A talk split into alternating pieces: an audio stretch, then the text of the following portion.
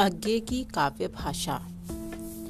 अज्ञे आधुनिक हिंदी काव्य धारा के उन कवियों में से हैं, जिनके नेतृत्व में छह अन्य कवियों ने मिलकर तार सप्तक का प्रकाशन किया और इसी से प्रयोगवादी काव्य धारा का आगमन माना जाता है।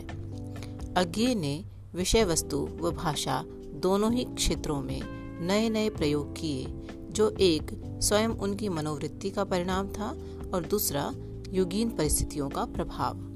अज्ञे ने मानवीय व्यक्तित्व की व्याख्या में भाषा को अनिवार्य तत्व माना।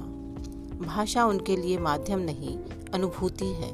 अज्ञे के अनुसार सर्जनात्मक भाषा की समस्या सर्जक की सर्वाधिक महत्वपूर्ण समस्या है। अज्ञे की कई प्रसिद्ध कविताओं में भाषा और अनुभूति की अद्वैतता को व्याख्यायित करने का प्रयत्न हुआ है।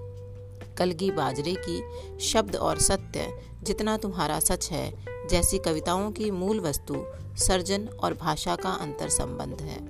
अज्ञे ने एक जगह लिखा है, मैं उन व्यक्तियों में से हूँ जो भाषा का सम्मान करते हैं और अच्छी भाषा को अपने आप में एक सिद्धि मानते हैं। इनके लिए अच्छी भाषा की अच्छाई, भाषा और अनुभूति के अद्वैत को स्थापित करने में है और इनकी काव्य भाषा उनकी इस मान्यता का समर्थन करती है।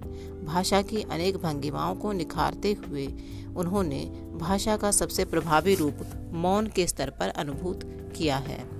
पर इस मौन में शैथिल्य नहीं, तनाव व्यंजित होता है।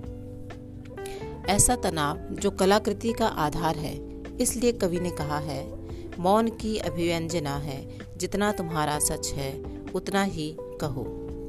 अज्ञे के संदर्भ में यह मौन मित कथन है। कहने और अनकहने के बीच अन कहना है तथा गहरे स्तर पर आत्मदान का भाव है। जहाँ बोलना मानो आक्रमण है, मौन ही अपने को दे देना है।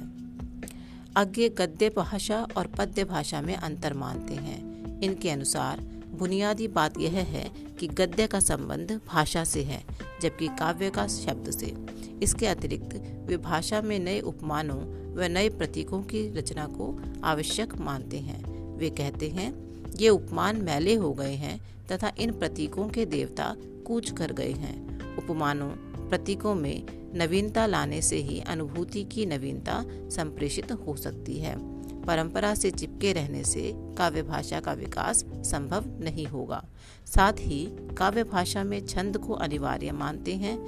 छंद का एकमात्र तत्व लय को मानते हैं। तुक अनावश्यक है। अतः अज्ञे ने काव्य के क्षेत्र में अपनी काव्य भाषा संबंधित मान्यताओं द्वारा नवीन काव्य भाषा का सृजन किया है।